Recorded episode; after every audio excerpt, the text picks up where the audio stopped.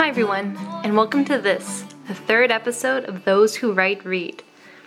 Like I promised, I'm sticking to this podcast, and I'm so excited to bring you this next episode, which is going to be focusing mainly on the books that I have read this November. I think I'm finally finding a groove for this podcast. My goal is to post at least once a week, and I'd like to do one post where I interview another author to talk about the books that inspired them in their journey to become an author. I also want to do one post at the end of the month, which is a recap of the books I've read. One post to talk about the craft in other books that are published, so whether it's exploring first pages or character development or certain world-building elements. And then one post a month where I talk to my film expert, my sister, who is a filmmaker, and we'll be discussing films. So I think that will make for a good balance, but of course things are subject to change, and depending on how everything goes, I'll also fill in with other content during the months that follow. So let's talk about the books I read in November. I read, in the end, 5 books. Only 5? Wow. And listened to one audiobook. The audiobook was China Rich Girlfriend by Kevin Kwan. It's the second one in the Crazy Rich Asians series. I listened to the audiobook of the first one in July, August, I can't remember now. And I borrowed the second one from my library, and it was a really entertaining read. Nothing that's life-altering for me, but when you need a light read, and I enjoy listening to my audiobook, so that was fun. The first book I finished this month was The Ancient Magus' Bride, the 4th volume. So this is the manga series I mentioned in my first podcast episode. So this was the 4th volume, and I really enjoyed it.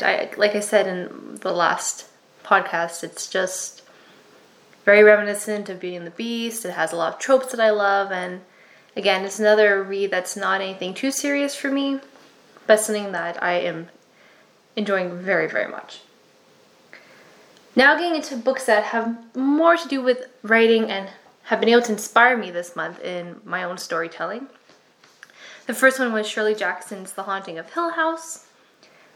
I've been wanting to read this one for a long time. I read her other book, We Have Always Lived in the Castle, earlier this year. And both stories have really inspired me. Shirley Jackson has this great way of creating voice for a character. Her main character in this book is Eleanor, and you really get right into her head, and there's very sparse writing. There's not a lot of description that comes into it, but there's a lot of dialogue and a lot of thoughts, and that really pulls you in as a reader, and she's just really great at creating these creepy atmospheric books, and it's definitely something that has inspired me this month.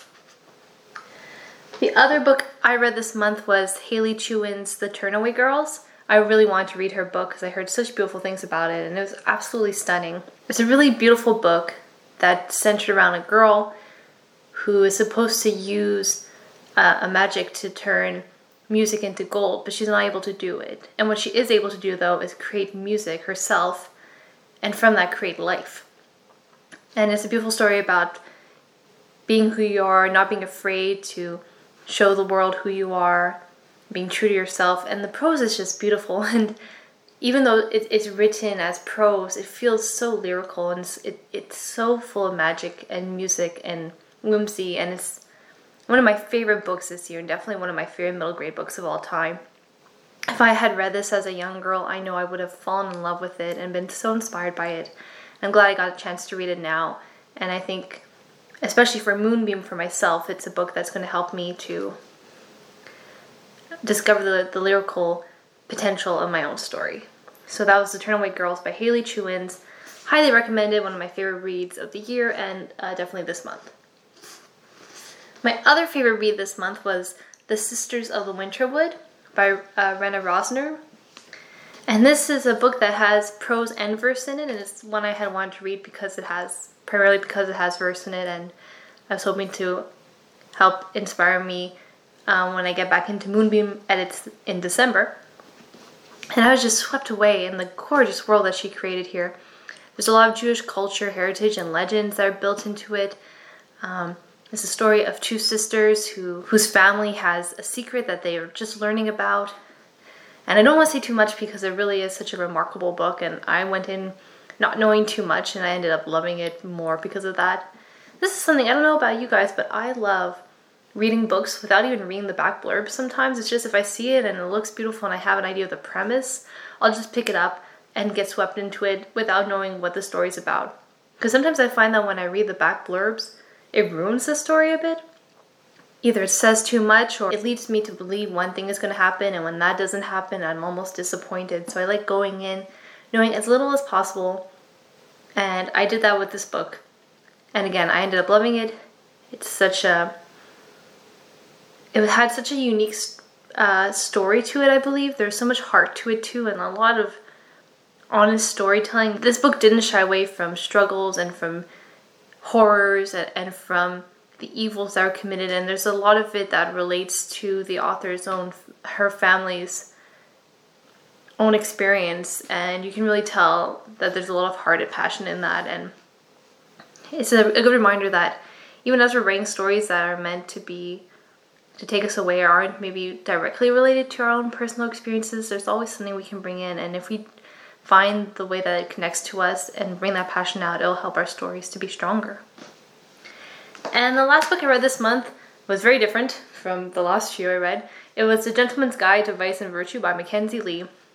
And it was such a fun adventure. I was really excited to read this one. If you don't know what it's about, it's a YA historical fiction, slightly revisionist, I suppose. It's about a young man who goes on a grand tour. His name is Monty, and he goes to travel Europe with his sister Felicity and his best friend Percy, who also happens to be the person he's in love with. And it's such a beautiful story, such an exciting story, and I was really impressed by how profound it ended up being. I mean, it's mostly fun and it's so hilarious, I was laughing out loud.